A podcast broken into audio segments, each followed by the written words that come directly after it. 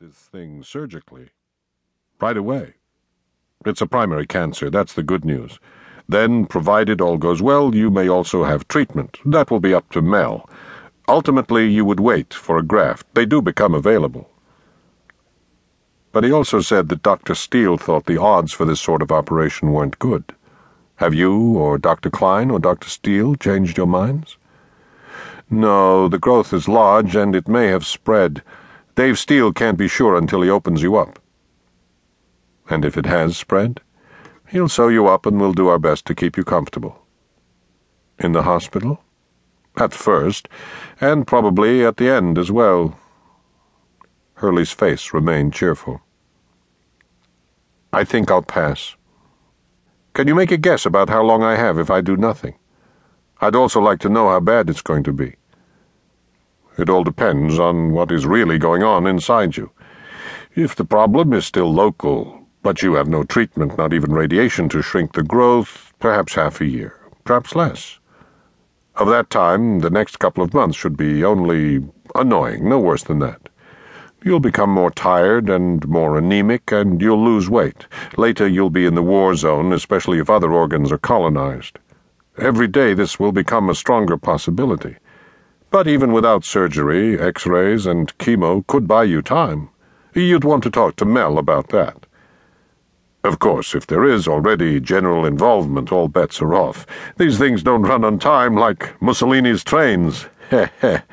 You know that. But surely you will arrange matters so that I don't make it into the war zone, as you put it. I count on that. If you mean to suggest that I'll kill you, I can tell you right now I won't. I am here to treat patients. Of course, it's your right to refuse treatment.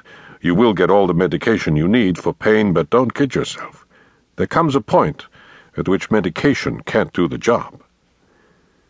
Is that any worse than what will happen if I have the operation and the treatment? There is a chance that the growth hasn't spread and can be taken out. Then, with treatment and luck, you could lead a normal life, especially if you get a graft. Otherwise, you're right.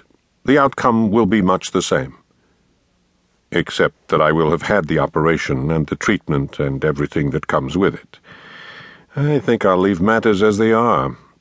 If you could just prescribe whatever you think works best to give me a boost vitamins, wild ginseng, tonics I imagine that's possible.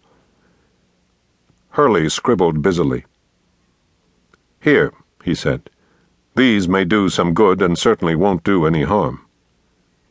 Then he gave Mistler the manly but affectionate look he normally reserved for telling him to cut down on red wine and shellfish if he didn't want another gout attack, and of course on cigars, and continued, You shouldn't take that sort of decision before you talk it through with Clara and Sam. If you make the effort to fight and bring them into it, they will find it easier to accept the outcome. It's extremely hard to watch a husband and father pass away, especially when it might be much sooner than necessary because he has decided to die without letting his doctors treat him. But it's not me making the decision to die this way, and at this time. In fact, quite a bit sooner than I expected. His Majesty Mistler's body made that choice. I am only deciding how I will spend the next few months. If I can help it, it won't be on hospital gurneys attached to machines that make noises like something out of a science fiction film. I don't believe Clara or Sam would like that either. You'd be astonished. The whole world loves a fighter, your family included. I've done my share of fighting, Bill, believe me. Maybe that's why I'm so sure that now is the time to surrender unconditionally. You did promise you would bring Clara in. Mistler took note of Hurley's increasing annoyance. And so I will. Just give me a little time. Let her have a couple of carefree weeks. There's nothing to participate in, after all, not right away. After that, he managed a nice smile and shook Hurley's hand. Six o'clock already.